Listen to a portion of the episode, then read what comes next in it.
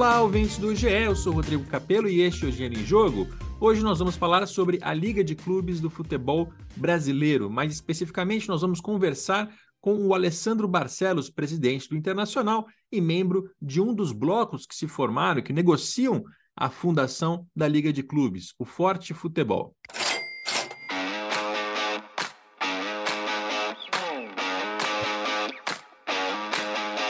Quando o assunto é a Liga de Clubes, eu me preocupo com o equilíbrio da cobertura, até porque existem dois lados nessa história com diferentes visões, estratégias e narrativas. Por esse motivo, eu fiz o mesmo convite ao Forte Futebol e à Libra, gravar uma hora de entrevista com o porta-voz de cada grupo, seguindo mais ou menos as mesmas perguntas e exatamente o mesmo espaço com o mesmo tempo de duração. Não existe lei eleitoral para regrar esse tipo de cobertura jornalística, como acontece em eleições do poder público, mas isso é algo que eu faço questão de equilibrar. Nós só não conseguimos colocar os dois episódios no ar ao mesmo tempo por questão de agenda dos entrevistados. Então, a menos que alguma coisa mude no decorrer dessa semana, a ideia é gravar também com o representante da Libra para publicarmos mais um episódio sobre a Liga na próxima segunda-feira. Agora nós vamos conversar com o presidente do Internacional, Alessandro Barcelos. Tudo bem, Alessandro? Tudo bem, prazer estar falando com vocês nesse momento. Estou à disposição. Prazer é o nosso, e eu digo nosso porque tenho a companhia e o apoio do Vicente Seda, repórter aqui da casa, meu colega na Editoria de Negócios do Esporte. Tudo bem, Seda?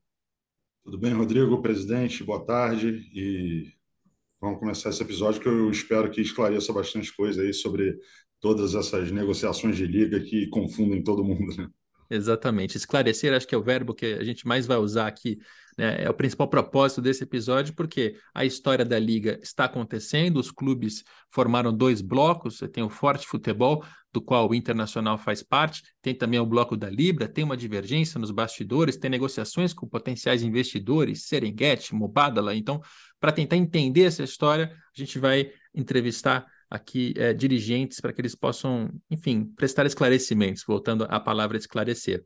E aí, presidente, em vez de começar pelas perguntas mais quentes, né, sobre Serengeti, sobre os próximos passos, sobre o que está faltando, eu queria que a gente retrocedesse um pouco, desse passos atrás para poder é, entender a história numa linha cronológica, né? Então eu volto até a sua eleição para presidente do Inter, foi em, em dezembro de 20, então o senhor começou a, a, sua gestão em janeiro de 21.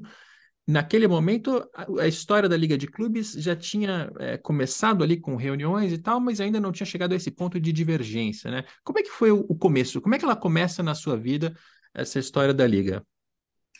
Então, Capelo, Seda, importante a gente poder é, tratar desse assunto né, com aqueles que acompanham vocês e poder dar mais luz a, aos temas que são importantes aí nesse, nesse debate de uma formação de uma liga e chegar até o momento atual. Né? É, 2021, um ano ainda com uh, uh, uh, enfrentamento de pandemia, né? um ano ainda difícil iniciou, é, mas de qualquer forma o debate com os clubes é, começa a avançar no sentido de fazer no Brasil aquilo que já é feito nos grandes países, nos países com um grande potencial de futebol, né? que é a formação de uma liga, né? para organizar o Campeonato Brasileiro, para organizar o futebol brasileiro. O Brasil, como vocês sabem, é um dos poucos países do mundo que ainda o seu campeonato é organizado por uma confederação. E nós entendemos que era o momento de começar a discutir isso. Né? Tivemos nesse meio do caminho também uma eleição na CBF, né? da qual nós também é, tivemos aí o compromisso né, de um apoio formal a um futuro, uma futura liga que organizasse o Campeonato Brasileiro. E os clubes sentaram, então, né, os clubes do futebol brasileiro, em torno de uma mesa, tivemos reuniões amplas, é, com a presença de 40 clubes, é, é, com a discussão de como, por aonde, como iniciaríamos, ouvimos vários especialistas de outras, de outras experiências no mundo, mas chegamos naquele momento a um debate de que o central, né, é, é, para que as coisas pudessem avançar, era a gente entender que modelo de liga a gente queria. Né.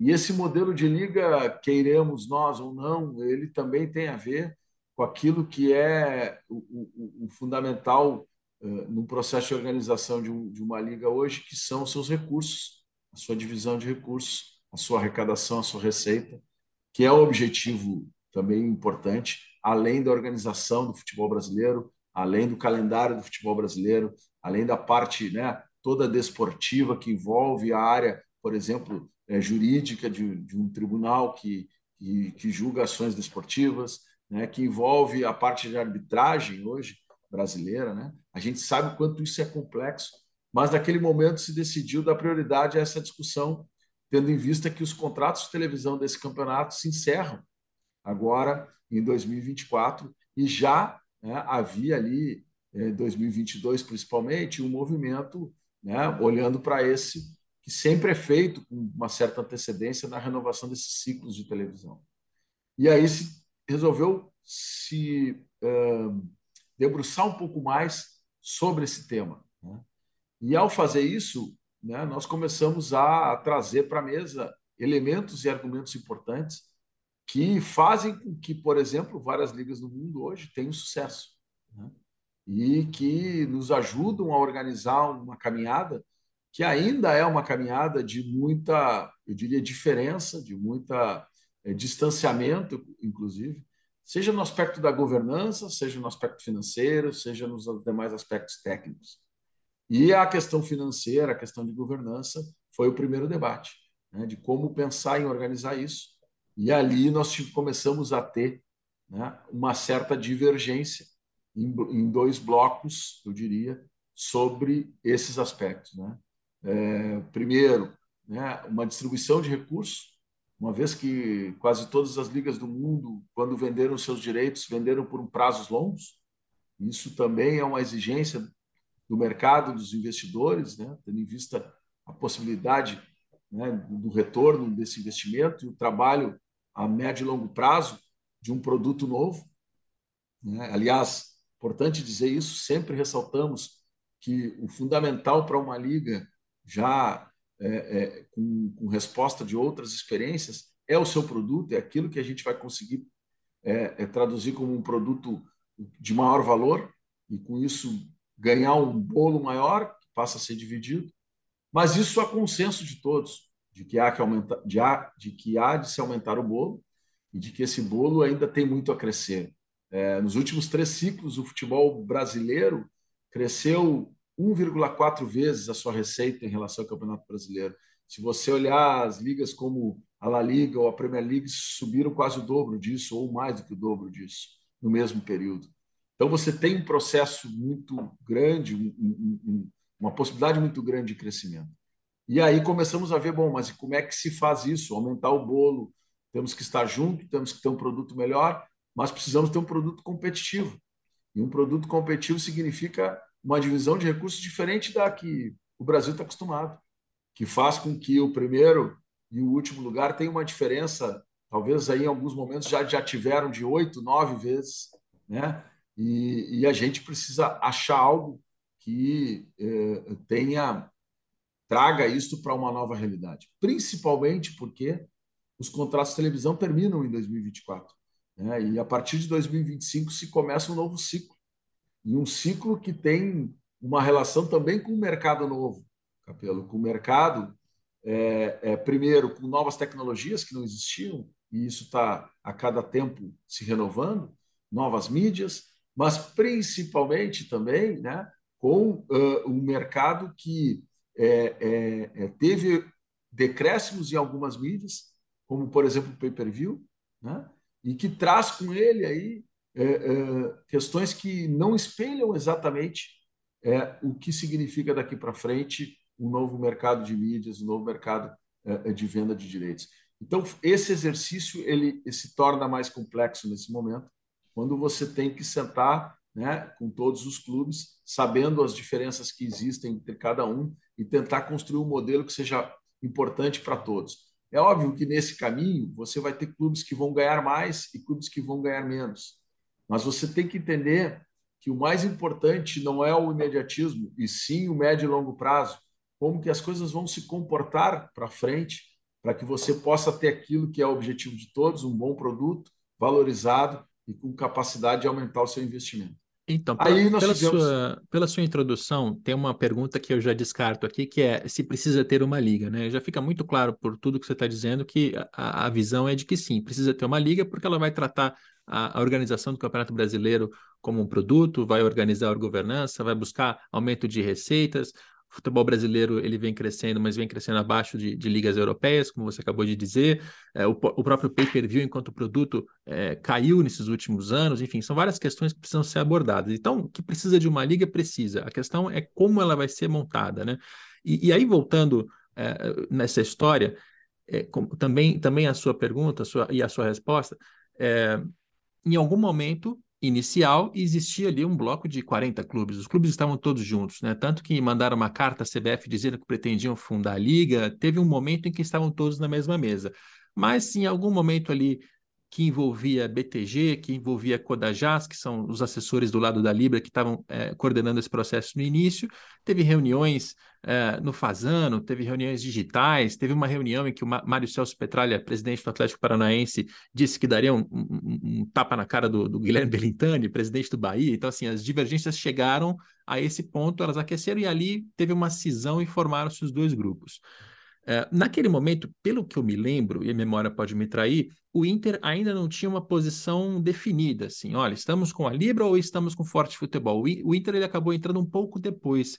Então, eu, eu queria que, que o senhor explicasse um pouco de como foi esse racional da escolha pelo Forte Futebol. Né?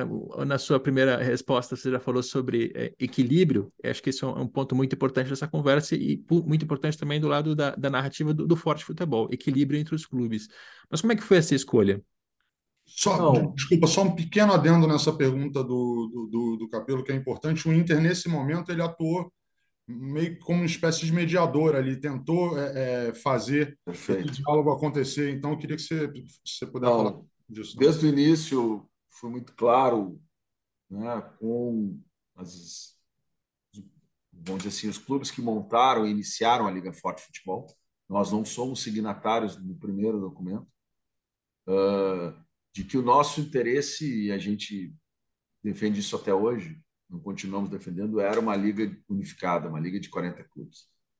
E que naquele momento a gente não via, né, o Internacional não via é, é, diferenças intransponíveis. Né? E que essas diferenças tinham que se convergir, conversarem para chegarem a um acordo.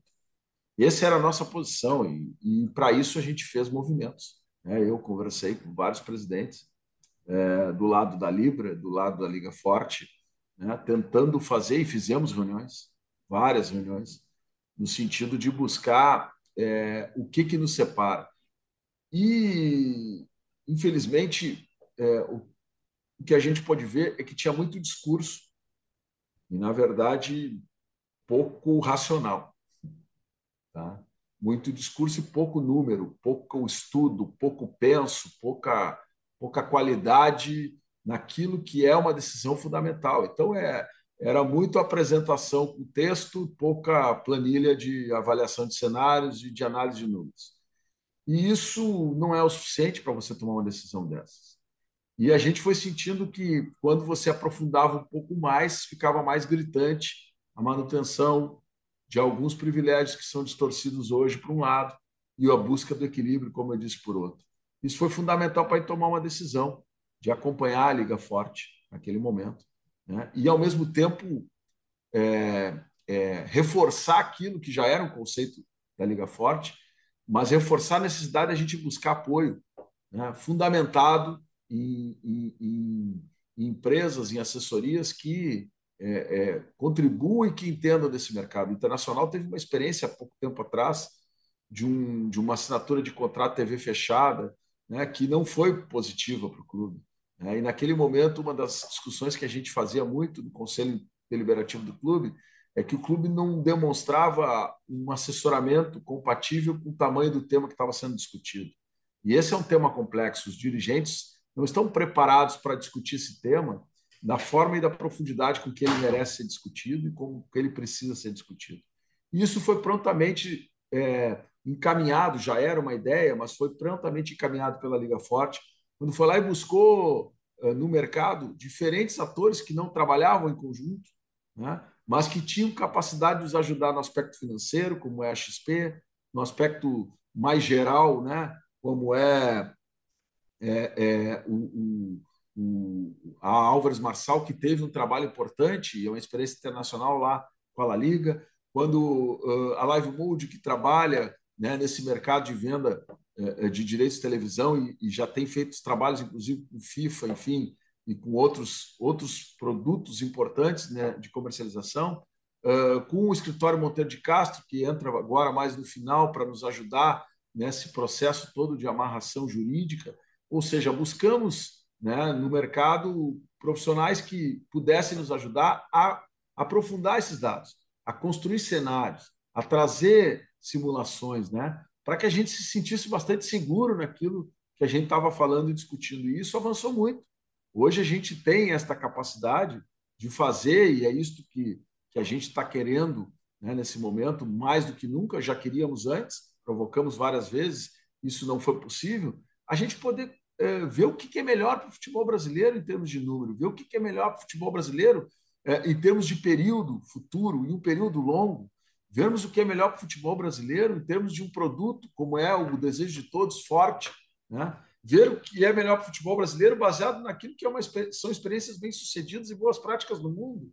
É apenas isso, não é inventar roda, não é ter um modelo que privilegia ah, clubes, como eu já ouvi, argumentos extremamente subjetivos. Ah, é, é, tem clube grande mais, tem mais clube grande de um lado do que do outro, então isso aqui é a luta dos pequenos contra o grande. Não tem nada disso. Até porque tem um elemento fundamental nisso tudo, que mudou a regra do jogo, que é a lei do mandante que hoje cada clube tem 18 jogos para vender no Campeonato Brasileiro, 19 jogos para vender no Campeonato Brasileiro e 38 jogos no total, mas os outros 19 ela vai ter que vender conforme o seu adversário vai, vai ter contrato.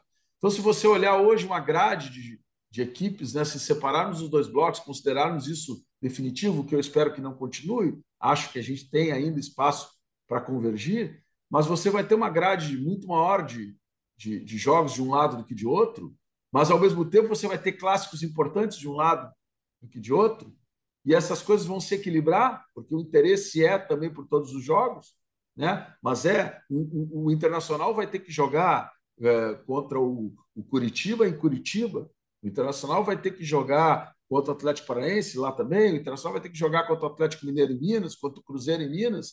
Então, esses jogos do Internacional são do mandante à venda, então interessa para o internacional né, ter uma, um contrato que contemple os seus jogos, mas que tenha também é, para quem compra os jogos do internacional fora. Então, tudo isso fez com que a gente, é, naquele momento, definisse um caminho né, é, que, não, que nos trouxe até aqui é, e que faz com que hoje a gente tenha muito mais convicção do que tinha naquele momento, de que, para o bem do futebol brasileiro, olhar para a Série B, destinar um percentual adequado, tendo em vista num campeonato que é, é, é cerca aí de 20% das equipes sobem e descem todo ano, e por isso ter uma Série B forte é importante também para que esse equilíbrio seja cada vez mais atrativo, inclusive os jogos é, é, daqueles que estão sendo rebaixados e aqueles que estão subindo, como é nas grandes ligas, tem grandes emoções, tem grandes públicos, tem um grande apelo, né? Isso tudo faz parte do fortalecimento do futebol brasileiro. E para quem quer assumir este compromisso né, para o futuro, é nada mais importante do que considerar isso também como algo. E essas diferenças, elas hoje, elas estão muito claras e a gente tem trabalhado para tentar aproximar isso e que a gente possa ter sucesso para o bem do futebol. Presidente, a, a Libra recentemente realizou uma assembleia ela tinha um cálculo antes dessa Assembleia muito distante do que queria a LFF, e ela cedeu em alguns pontos, e esse cálculo, pela nota né, pela, que, que divulgaram, se aproximou bastante do cenário que vocês querem, é, isso se tratando apenas da diferença entre o primeiro da fila de arrecadação e o último. Né? Eles, numa transição, colocaram essa diferença em 3,9 e após esse período de transição, que seria de cinco anos ou até a receita dobrar, né? porque hoje é de 2 bilhões, chegaria a 4, essa diferença cairia para 3,4. E a partir daí, eles formaram uma comissão de clubes para conversar com a LFF. Minha pergunta é, é: você acabou de falar que há espaço para convergir. Eu queria que o senhor explicasse qual é esse espaço e o que, que vocês consideram que precisa acontecer nessa reunião para a coisa caminhar, para convergir e não para a formação de dois blocos de vendas de direitos. Primeiro, eu acho muito positivo que isso tenha acontecido, né? É um desejo nosso de muito tempo. Né?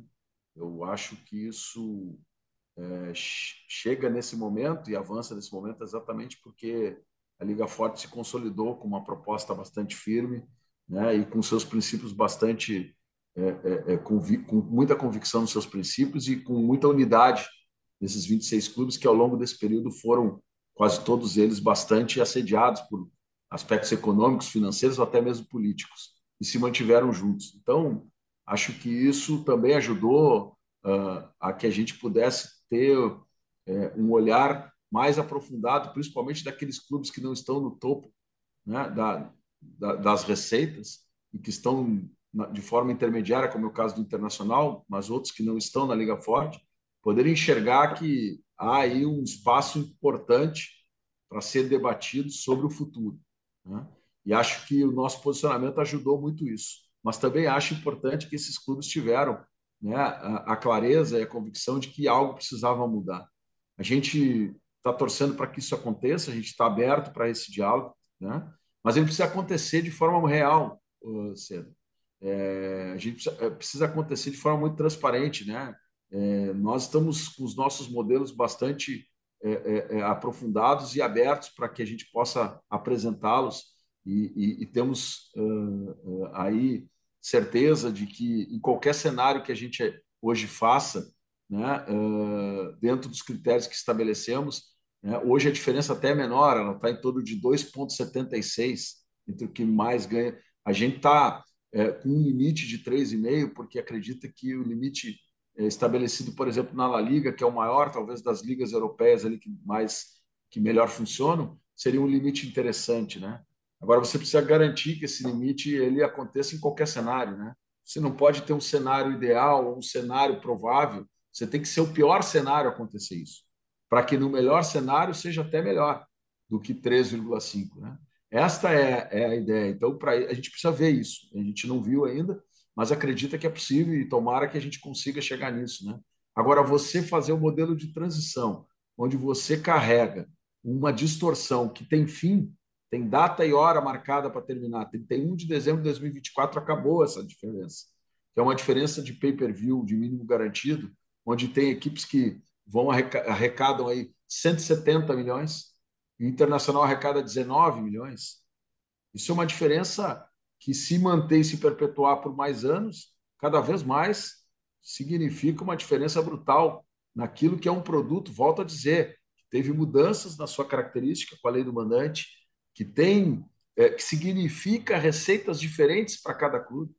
Para clubes que faturam mais de um bilhão, isso significa 15%. Para clubes que faturam menos, como é o caso do Internacional, significam mais. Ou seja, muda muito pouco em alguns orçamentos e muda muito em outros orçamentos né, você não vai conseguir fechar essa conta desse jeito.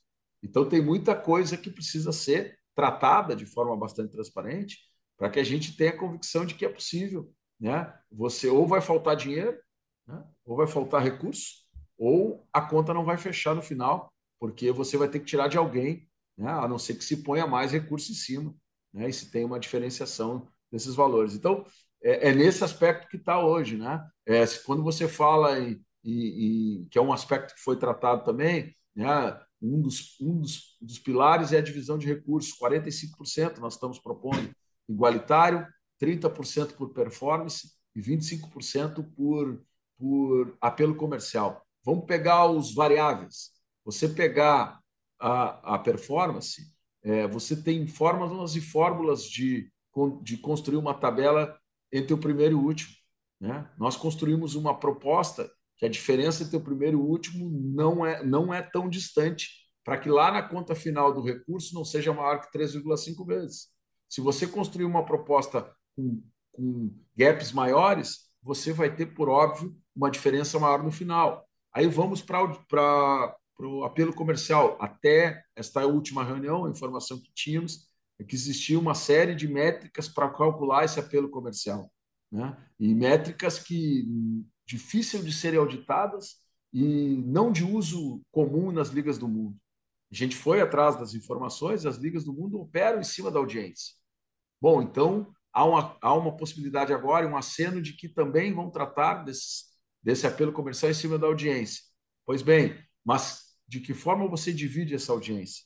Você tem que ter uma tabela onde o que tem mais audiência vai ganhar 9, 10% do valor, o segundo com mais audiência vai ganhar 8, o terceiro vai ganhar 7, estou dando um exemplo, para que você também tenha aí um racional de divisão de recurso que não destoie de um, de um, de um campeonato equilibrado. Se você pode usar o mesmo critério de audiência, por exemplo, mas a audiência real, que determinada equipe tem 30% de audiência essa equipe que tem 30% de audiência vai ter 30% desse valor, aí não vai fechar conta nunca.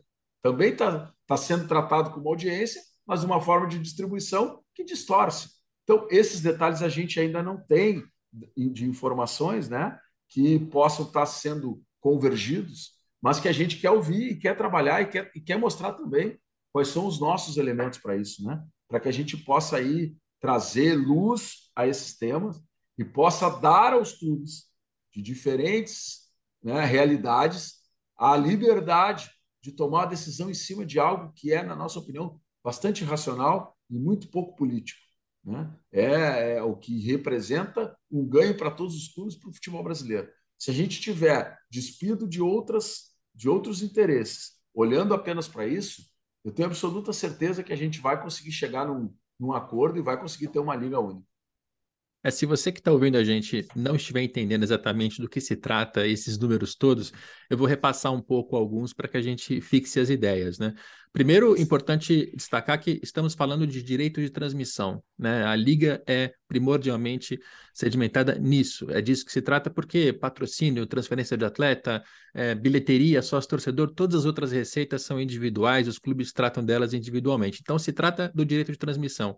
O sistema atual tem valores equilibrados na televisão aberta na televisão fechada, né, que já segue ali as fórmulas comuns no futebol europeu de 40, 30, 30, de uma divisão um pouco mais igualitária. Isso já fez muito bem ao futebol brasileiro. Tem vários clubes que chegaram à primeira divisão e se consolidaram.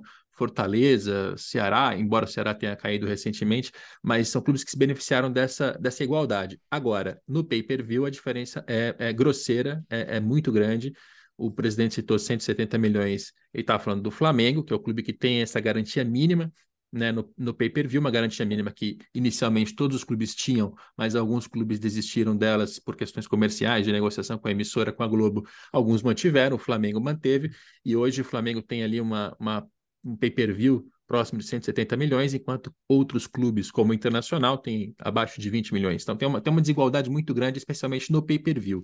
E aí, quando vai para a mesa de discussão em relação à liga, né, a, a, essa diferença que sempre é muito citada, de 3,5, a diferença entre o primeiro e o vigésimo colocado, ou seja, é, é, é uma métrica para tentar quantificar essa desigualdade e restringir ela, né, em vez de ser uma diferença de 6, 8 vezes, como já foi no passado, restringir ela a 3,5.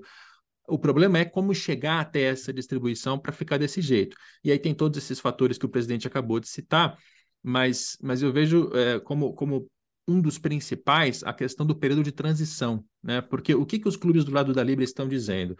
É, o Flamengo, o Corinthians, o Palmeiras, eles dão mais audiência, eles têm torcidas maiores, eles têm maior apelo comercial e eles querem ser remunerados de acordo com isso.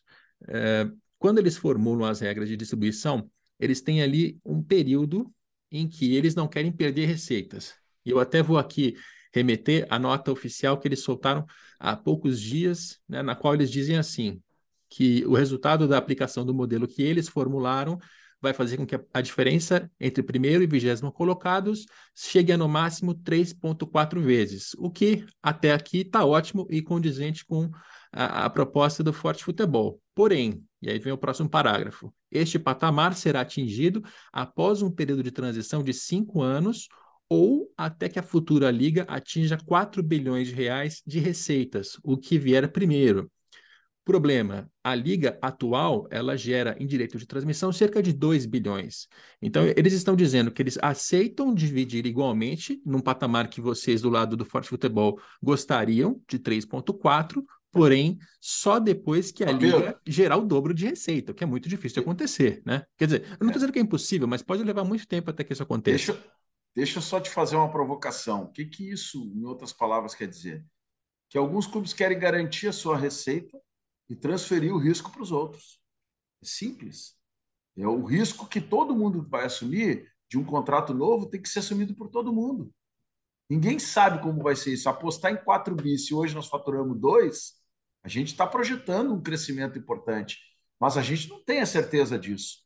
Então, assim fica muito fácil você garantir o seu recurso hoje e transferir o risco para os demais. Isto é, é, é, quase que como todos os clubes que não têm mínimo garantido assinarem um cheque garantido para quem tem e para quem não tem, vamos para o risco, inclusive com o investidor. Então, são questões muito claras que precisam ser ditas. Né? Eu estou aqui é, falando porque isso para nós está muito claro. Se a gente manter isto, a gente vai estar mantendo algo que ninguém tem hoje garantido no dia no, no primeiro dia após o encerramento dos contratos, que é uma, um, um, são distorções que foram ao longo do tempo, enfim, sendo construídas. Eu concordo com a, com a sua leitura. É uma transferência de risco, sim, porque uh, o Flamengo, o Corinthians, principalmente, já arrecadam muito mais, já recebem muito mais. E se ficar no modelo em que eles acabaram de colocar como a proposta deles para ter uma convergência, é, não, não é que vai ser um período de, de cinco anos, pode ser um período até maior, né? Sim. Enfim é, dobrar o faturamento do futebol brasileiro em termos de direito de transmissão não é nada fácil. Né? A gente está falando de um mercado que, é, embora tenha uma grande empresa compradora de direitos, que é o caso da Globo, tem toda uma participação de empresas de streaming que a gente não sabe se virar, né, das, das gigantes dos Estados Unidos, enfim, quanto vai gerar de dinheiro. Só depois que gerar o dobro é que é, vai, vai se, se fazer uma distribuição mais igualitária, né? É realmente uma transferência de risco.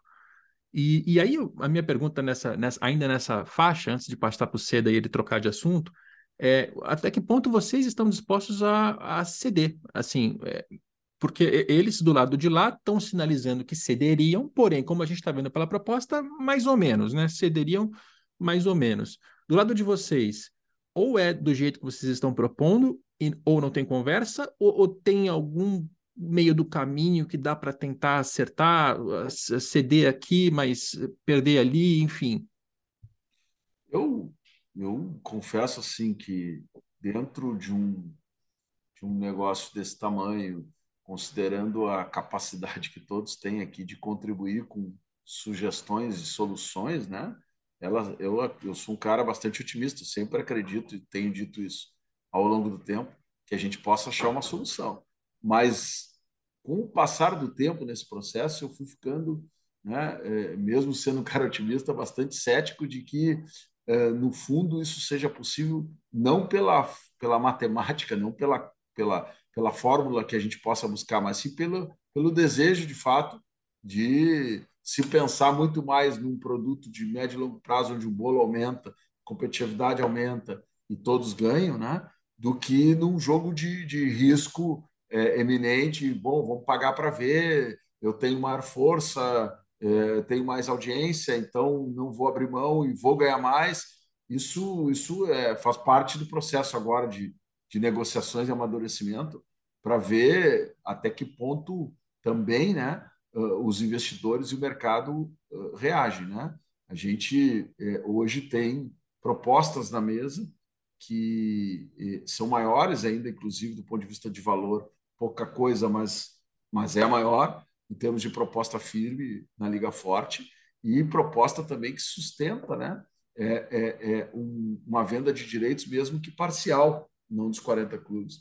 Então, neste aspecto que eu acho que é, o mercado também nos dá sinais e a gente vai ter que estar atento para isso, né, para não que não se percam oportunidades que possam surgir. E eu acho que isso vale para todos os lados, tanto para a Libra quanto para a Liga Forte. Né? Então, eu acredito que é possível. Agora, é, precisa que a gente tenha, de alguma forma, aí, uma capacidade de dar um passo para o lado.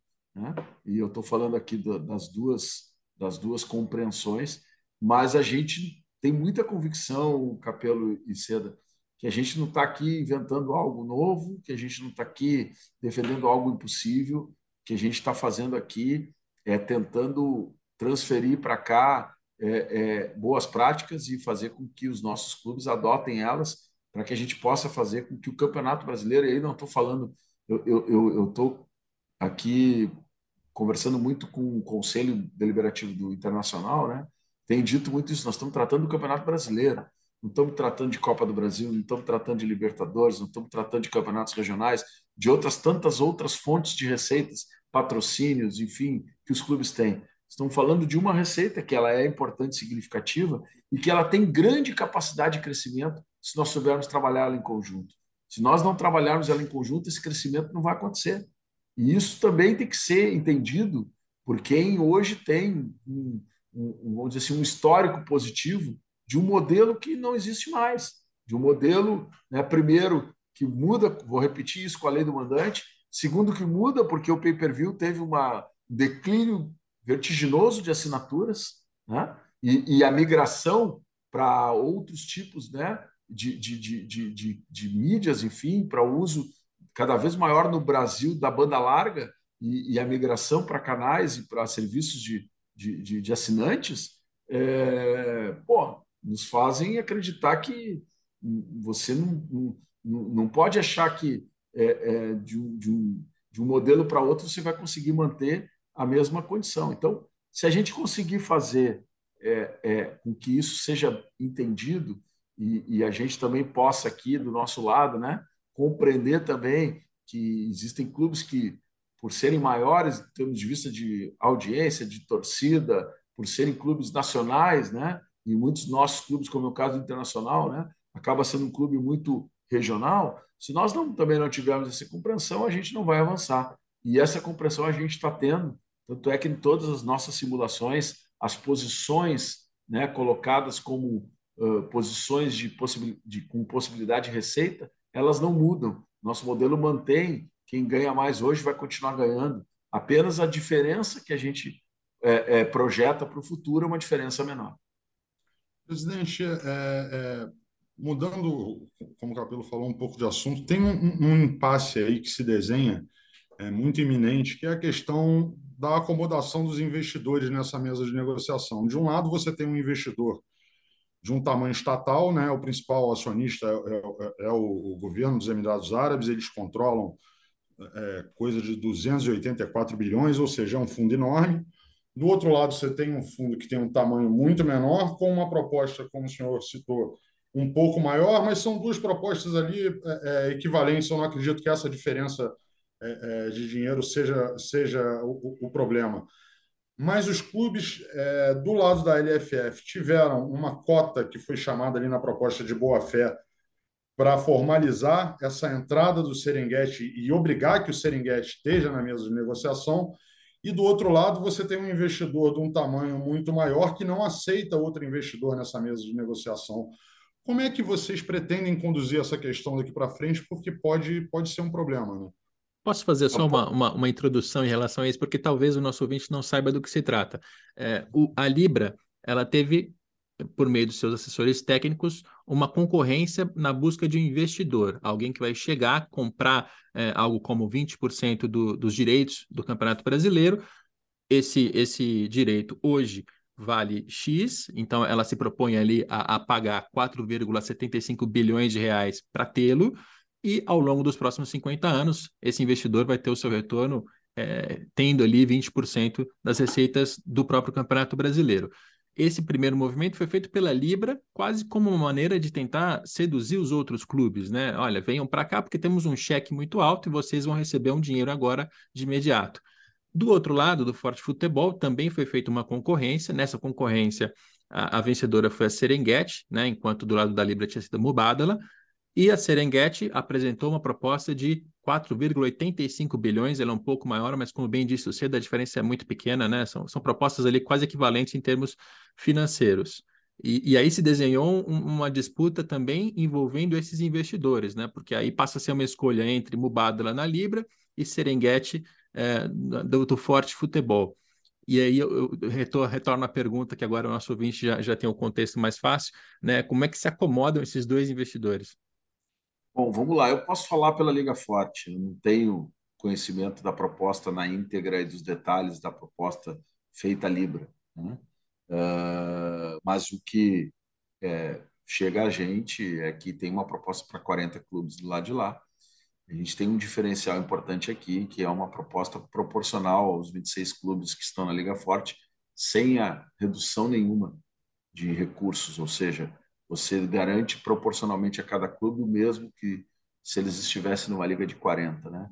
Isso nos dá uma condição importante, né? É, desde já, de, e por isso a, a gente avançou no term sheet, né? junto com é, o fundo, é, é, junto com essa discussão da Serengeti, o fundo que, que foi apresentado. É, sobre essa questão, para não ter confusão, da apresentação de um, de um, de um valor de boa-fé do investidor, isso é, é, eu diria que é, é, foi muito mais um, um, um, gesto do que uma importância, porque no caso do internacional, por exemplo, nós sequer vamos acessar esse recurso. Né? Nós achamos que é importante que a negociação esteja concluída para que a gente possa acessar todos os recursos. E isso faz pouco sentido no nosso caso e, e talvez não sei nem se em todos os clubes a gente viu isso como realmente uma um, um sinal de que o, o, o, o investidor quer muito fazer esse, esse, esse investimento. Uh, nós trabalhamos, por óbvio, e essa discussão ela, ela é importante que seja esclarecida, né? pelo tamanho de fundos possa gerar alguma, algum desconforto, nós buscamos essas garantias né?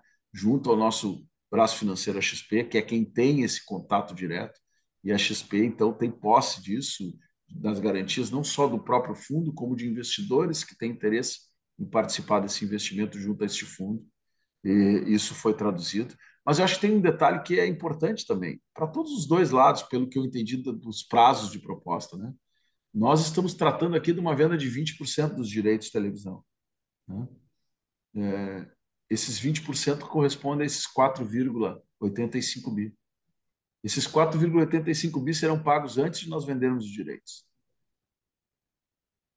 Serão pagos antes de nós vendermos os direitos. Portanto, a maior garantia é você ter o recurso no caixa. Né? É como, traduzindo para o torcedor, aqui eu vendesse um carro para entregar o ano que vem o cara me pagasse esse ano. É disso que nós estamos falando.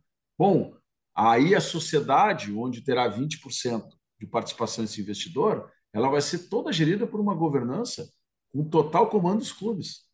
Um conselho de administração com cinco representantes do clube dois dos investidores, uma assembleia geral. E aqui trago um dado também importante disso, que eu esqueci de falar antes. Né? Ah, quando sentamos com a Libra, era condição sine qua non que não tivesse mudança, condição pétrea, que qualquer alteração desses, dessas cláusulas negociais só poderiam ser alteradas por unanimidade, né? o que nós não concordamos. Então, aí tem uma diferença importante, inclusive numa relação com o investidor e com uma governança de uma mídia com, que é uma companhia que vai deter esses direitos e vender, você ter essa capacidade, inclusive, né, de ter alterações, se necessária, com uh, uma maioria qualificada, né, com decisões que podem ser com quórum menor, inclusive, né, mas é, é, que fique muito transparente que isso vai ser, é, isso é um elemento determinante. Né?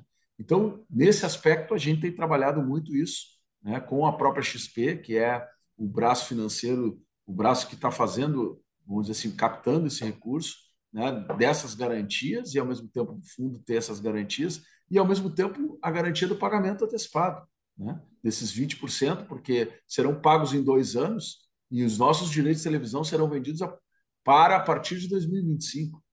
Então, isso nos dá uma condição diferente né, é, de ter uma capacidade um pouco maior de segurança em relação a esse investimento.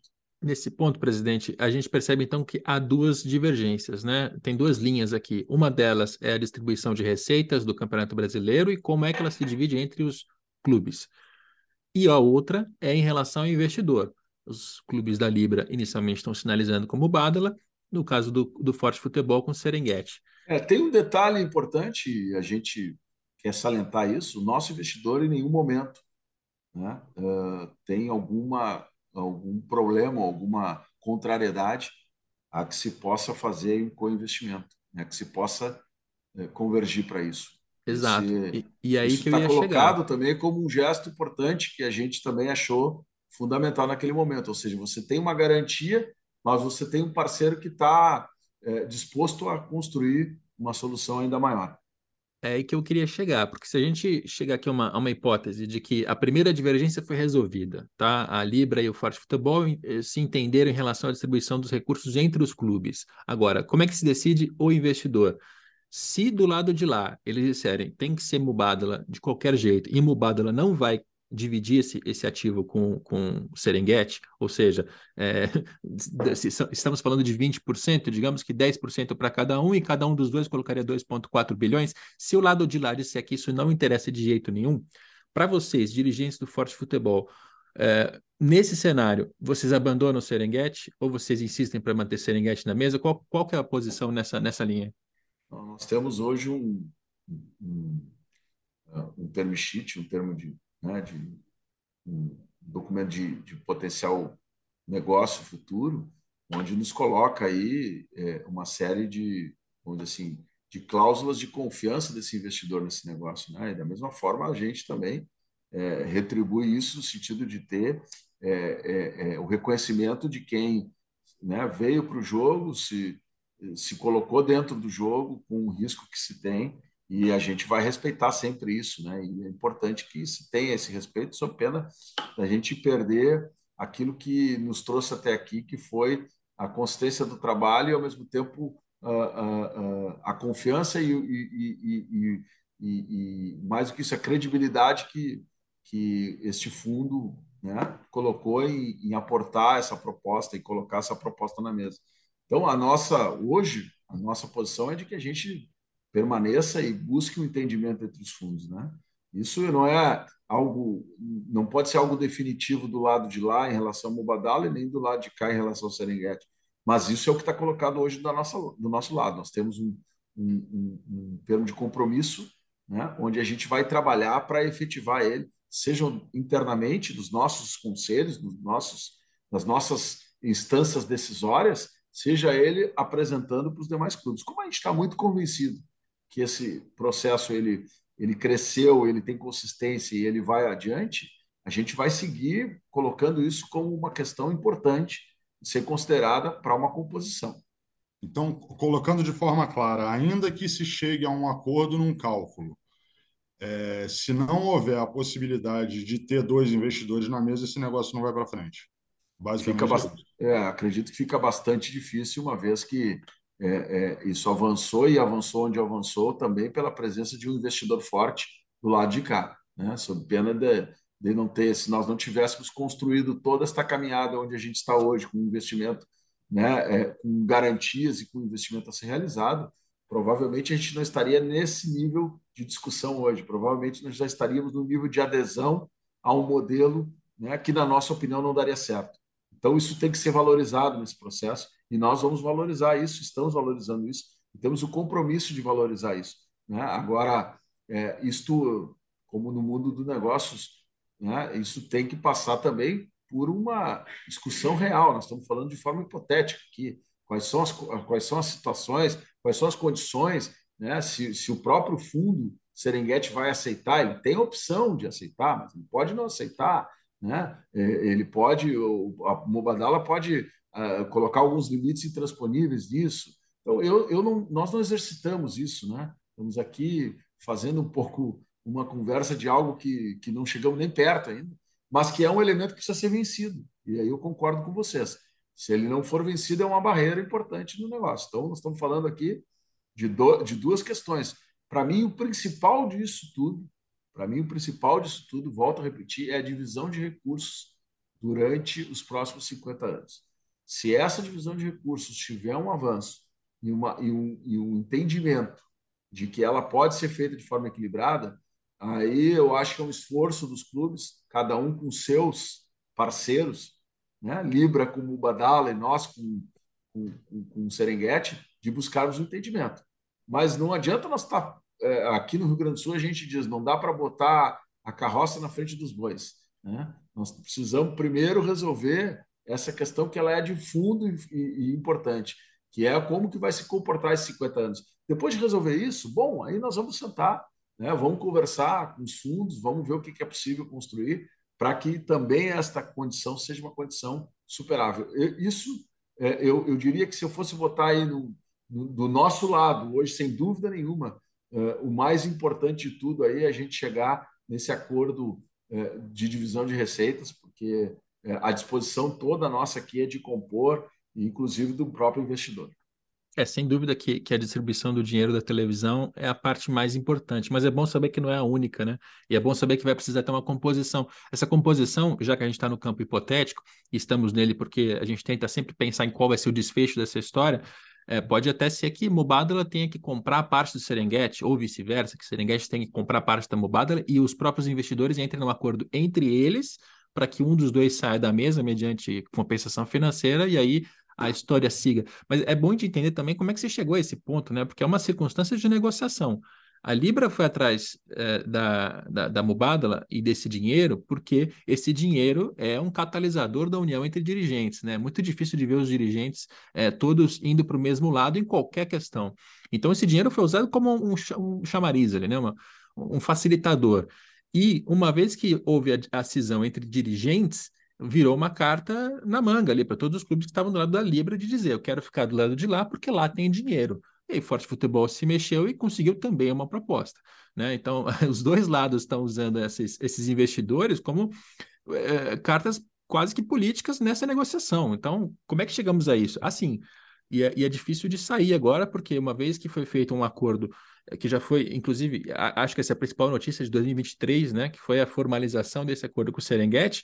Agora não é mais uma questão de alguém desiste, sai, não, tem um contrato assinado, tem é, cláusulas de saída, tem compromissos que vocês fizeram com o Serengeti. Isso, isso já está resolvido, presidente? Ou ainda, por não ter tido aprovação dos conselhos deliberativos, ainda daria para desistir do Serengeti sem, sem nenhum tipo de punição? Não, nós temos que passar pelos conselhos dos clubes, né? Isso é fundamental. Sem isso, nada, nada é vinculante em relação ao futuro, né? E isso está sendo feito, está sendo trabalhado. Né? É condição para o negócio. Então, depende muito desta condição que está sendo já feita e trabalhada, mas tenho certeza que isso será é, em breve superado por todos os clubes e se, se coloca daí num outro patamar. Mas eu quero insistir, Capelo, cedo, e tenho dito isso, que mais importante do que esse investimento inicial, se vocês se me colocasse a, possibilidade de ter que optar entre o investimento inicial ou o equilíbrio na distribuição dos recursos dos próximos 50 anos. Eu, eu sem dúvida nenhuma, escolheria o equilíbrio dos próximos 50 anos do que esse investimento inicial. Então, é, esse investimento inicial ele é importante, né? você vai ter aí uma injeção de capital importante dos clubes, mas ele não pode ser considerado como o objeto fundamental desse negócio. O objeto fundamental desse negócio, e eu insisto nisso, é os próximos 50 anos, onde hoje, em simulações que a gente faz, baseado nos últimos cinco anos, se o Internacional ficar na posição que, ficaria pelos resultados em terceiro lugar, a cada ano em relação ao primeiro lugar, o Internacional perde 100 milhões nesse, nesse modelo proposto pela Libra. Em cinco anos, o Internacional perde 500 milhões. E isso tem muita diferença.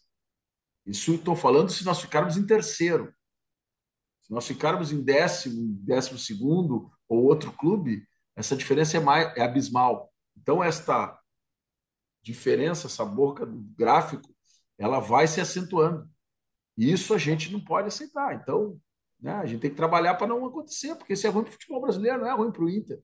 Não é ruim para é ruim para todo mundo. Né? E aí eu te então... faço uma pergunta provocativa nessa linha, presidente. Porque no Rio Grande do Sul, Grêmio e Inter tomam geralmente decisões muito parecidas e são aliados em muitas áreas. Então, na área comercial, busca de patrocínio, é, também em decisões em relação à federação. Assim, o, o Inter e o Grêmio sempre estão alinhados. E neste caso da Liga, andaram por caminhos separados. Inclusive, tem ali é, participações sobre as receitas de televisão que também são muito próximas historicamente. Às vezes um fatura um pouco mais, às vezes o outro, mas são muito próximas, mesmo nesse modelo variável atual. Como é que vocês se dividiram? Como é que vocês se separaram tão, tão, tão é, em caminhos opostos assim? Vocês chegaram não, a conversar antes e, e falar assim, é, olha... É, eu, eu não posso te responder pelo Grêmio. Né?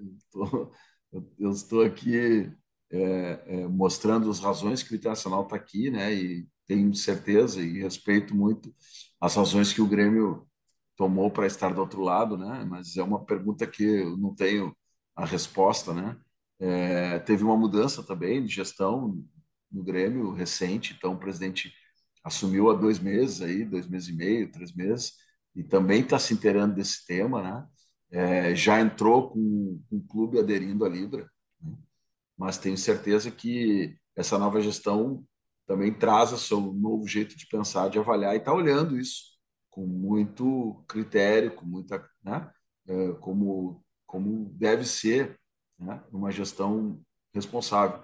Então, isso também é um processo que a gente não tem resposta, mas que é, é, vai, vai com certeza, à medida que o tempo passa e que as coisas ganham luzes e venham à tona é, cada vez mais aprofundando números e, e, e informações, possam né, deixar mais claro, inclusive, consolidar as posições distintas ou não. Né? Isso vai depender desse debate que a gente está fazendo agora. E acho que é fundamental que ele comece né, a ser um debate público, não no sentido de confrontar as ideias, mas no sentido de buscar aí é, entender por que, que, os, por que, que o Clube como Internacional está tomando essa posição. Né? É isso que eu acho fundamental para que a gente não é, deixe o torcedor, tanto do Internacional quanto aquele que está olhando esse tema, bastante informado do que, que pode ser esse próximo período. Mas você chegou a conversar já com o novo presidente, com, com o Guerra? Já, já... já foi motivo de ligação, pelo menos? Sim, já, já trocamos informações e é, ele agora foi, nesta última reunião, né, é, é, incumbido de também participar dessa comissão de negociação escolhida pela Libra. Então, eu acho que vai ser importante aí a presença dele lá para que a gente possa estabelecer cada vez mais essa conversa, estreitar cada vez mais e, e poder buscar aí essa proximidade. Acho que é, foi muito bom também que, que ele possa, né, o Grêmio possa assumir também esse protagonismo na discussão para nos ajudar a chegar nesse entendimento. Presidente, esse outro ponto que, que foi tocado, a questão da unanimidade, que era estava a princípio na pauta dessa Assembleia da Libra e acabou não entrando, houve uma deliberação, mas não foi votado. O que a informação que circula, mas obviamente como não foi a votação, não é uma coisa concreta, é que eles pretendiam mudar essa necessidade de unanimidade para as principais decisões, como a divisão de receitas, para uma maioria de 85%. E essa é uma posição que a Libra, que a LFF, perdão, de antemão, já em nota oficial, é, explicitou que não aceita. Então, como está essa questão hoje da, da unanimidade? O que, que a LFF quer? O que, que se ouve de lá? O que, que já foi conversado a esse respeito com a Libra ou não foi? Como é que está essa questão?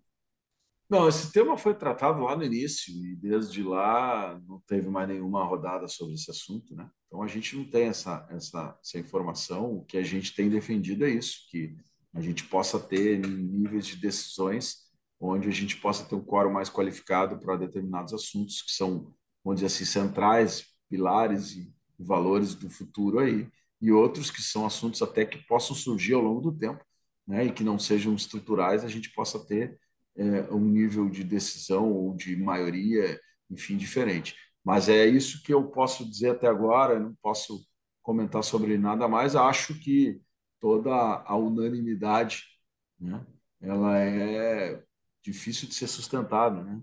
É, você não tem um processo de negócio onde você tenha que ter unanimidade, é, ainda mais um negócio que tem a possibilidade de, de durar 50 anos, né? Então, é muito perigoso isso, né? Essa questão do totalitarismo, da unanimidade, que eu saiba, todas as experiências que, que elas tentaram ser implementadas não deram certo. Não seria aqui o único lugar a dar certo.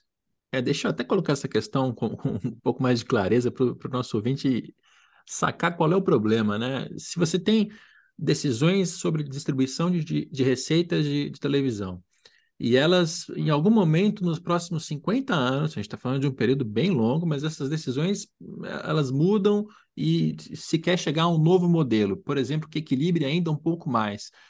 É, e eles dizem que precisa de unanimidade para trocar, significa que se o Flamengo, que seria o maior beneficiado do sistema que está sendo proposto lá, não quisesse, não mudaria. E aí, assim, se você deixa essa decisão na mão de um único clube, e, e, e você está, na verdade, inviabilizando qualquer tipo de mudança nos próximos 50 anos. Então, é disso que se trataria. E mesmo que se reduza para 85%, que é a informação de bastidor que o Seda citou, significaria que dos 40 clubes de Série A e Série B, é, qualquer coisa para mudar precisaria de 35 clubes aceitando, porque se forem só 34, ainda, ainda bate ali exatamente 85%, eu não sei se mudaria. Quer dizer, a, a questão aqui é a seguinte, né, presidente?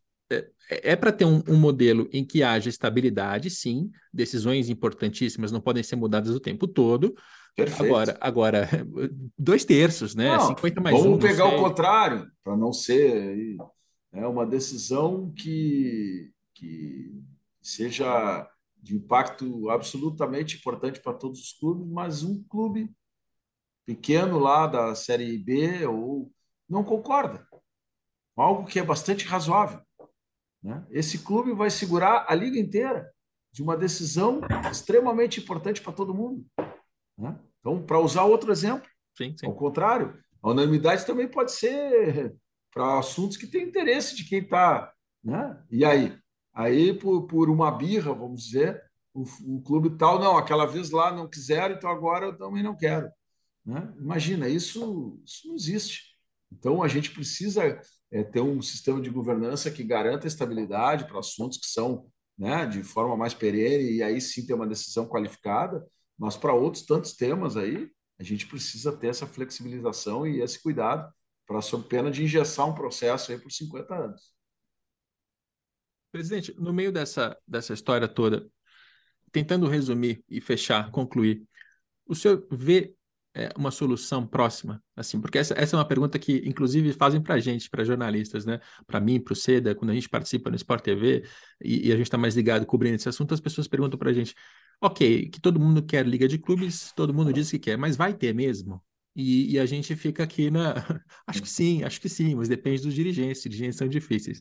Hoje, se fosse para fazer um, um, uma futurologia aqui, é, haverá liga de clubes nos próximos seis meses, digamos?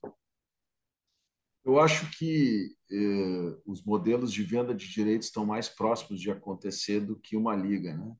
Infelizmente, até porque começamos por aí o debate, eu expliquei lá no início da nossa conversa, foi uma opção dos clubes começar por aí o debate, e essa condição ela não foi possível nesse momento até agora de estar numa única proposta. Uh, vamos fazer todos os esforços para que isso aconteça, né? É, eu acho importante, Capelo, e aí é, eu acompanho Confesso que ultimamente tenho acompanhado pouco aí a mídia nacional, tenho dedicado muito aqui à formação da nossa equipe, a um calendário que nós vamos ter pela frente bastante forte, a um campeonato gaúcho regional que a gente quer retomar, mas eu às vezes leio e vejo questões de que falam, né? Ah, os dirigentes brasileiros têm vaidade, os dirigentes brasileiros não. É, eu, eu, eu quero tratar esse assunto e tenho tratado as coisas aqui no internacional é, aliás, desde o primeiro dia que assumi, é muito em cima daquilo que é para mim o mais importante, que são é o aspecto da racionalidade, dos números, dos dados, da informação, né? e muito pouco da política clubística ou qualquer outra coisa que seja, que aliás né, tem sido ao longo da história do futebol brasileiro também é, é, é trazido momentos ruins aí e, e a gente não não não está aqui tratando disso, né? Então, eu, eu falo isso porque é, eu acho que os dirigentes deveriam estar olhando exatamente para isso agora. Né? Nós somos passageiros, esse é um negócio que vai ficar 50 anos é, no mercado. Né? Nós estamos aqui com mandatos de três, seis anos, né? quando muito, quatro anos em alguns casos. É, é, e se a gente não olhar para isso e não der ao nosso torcedor a, a, segurança de que nós estamos olhando para um negócio e sobre ele nós temos opinião técnica, uh, a gente vai continuar fazendo mais do mesmo e a chance da gente errar é muito maior. Então, eu, eu acho que se, se os setores especializados da mídia também ajudarem a fazer esse debate, independente de quem tem razão, tá? Mas fazer isso, forçar isso, trazer isso, dar luz a isso, criticar se a operação está mal feita, se o parceiro não é bom, se o negócio é, não para de pé na, na, na, na sua composição financeira, é do jogo e eu acho que isso que a gente tem que fazer. Agora, elementos além disso, né? Ah, nós temos que estar juntos com os grandes, ou ah, nós precisamos é, olhar é, é, é para os interesses de cada clube individualmente, eu acho que isso não vai nos ajudar. Então, uh, respondendo à tua pergunta, eu não tenho bola de cristal aqui, não consigo ter essa certeza de que vai haver liga. Eu acho que em algum momento o futebol brasileiro vai caminhar para isso. Tenho quase que certeza que se não é, é, é aquele ditado a dor ajuda, né? Ajuda a, a dor ajuda a gemer. a gente vai por sofrimento, a gente vai por, por alguma forma é, chegar à conclusão em algum momento que, que divididos, né, sejam em dois blocos ou em 20, como somos hoje, a gente vai perder todo mundo. E isso vai acontecer. Se não agora, num segundo ciclo, talvez, num terceiro ciclo, mas uh, o importante é a gente estar é, tá atento a isso que eu falei: números, dados, recursos, valores, condições de negócio, porque se a gente sair deste ambiente, a gente corre o sério risco de voltar a um ambiente de um futebol brasileiro que não consegue montar competitividade internacional, que perde seus talentos todos para o exterior, que tem a sua seleção brasileira toda formada lá fora, né, que vê os seus seguidos insucessos em Copas do Mundo. Né? Isso tudo tem reflexo a partir de uma organização que precisa ser pensada. Né? E isso está chegando no limite. Eu acredito que seja importante que a gente olhe para ele e enxergue uma capacidade boa de, de reorganização.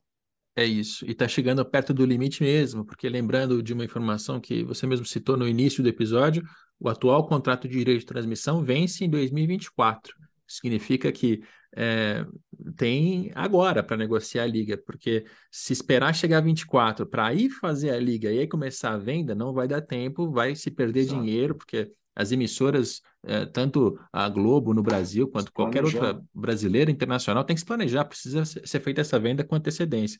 Então, é, de fato, essa é uma história que ou ela se resolve nos próximos seis meses, e eu estou aqui dando um, número né, que não, não tem nenhuma comprovação científica, mas acho que é por aí, ou não vai se resolver. E aí vão ter dois blocos, cada um vendendo o seu, ou cada um vendendo individualmente, como é hoje o que, o que, na minha opinião, são cenários piores. Então, tomara que, que vocês consigam chegar a um denominador comum e, e tomara que a gente aqui tenha conseguido esclarecer um pouco mais, iluminar e mostrar quais são os argumentos por parte do, do Forte Futebol. Presidente Alessandro, Alessandro Barcelos, do Internacional, obrigado pela participação aqui no podcast. Obrigado, Capelo, obrigado, Seda, e que a gente possa ter ajudado a vocês, né, por algo, mas muito mais ao público que acompanha vocês aí a entender um pouco desse processo. E a gente está aqui não falando só em nome do internacional, mas representando uma ideia, um conceito que tem os seus objetivos, que foi construído ao longo do tempo, mas que pode ter também seus erros, os seus equívocos e que está aqui para ser trabalhado e melhorado. Obrigado e um abraço para vocês aí também. Vicente Seda, repórter da Globo, meu colega de editoria de negócios do esporte. Obrigado pela, pela ajuda aqui na entrevista ao presidente. Obrigado, Rodrigo. Obrigado, presidente. É, e, enfim, o, o, nosso objetivo aqui, como você mesmo falou, é esclarecer e trazer informação pelo tamanho disso e pela importância que tem para o futuro do esporte no, no, no Brasil. É isso aí. Prepare o celular, Seda, porque essa história ainda vai longe e a nossa cobertura aqui está bastante intensa. Este podcast tem a coordenação do André Amaral e do Rafael Barros e a gente volta na próxima segunda-feira com mais um Dinheiro em Jogo.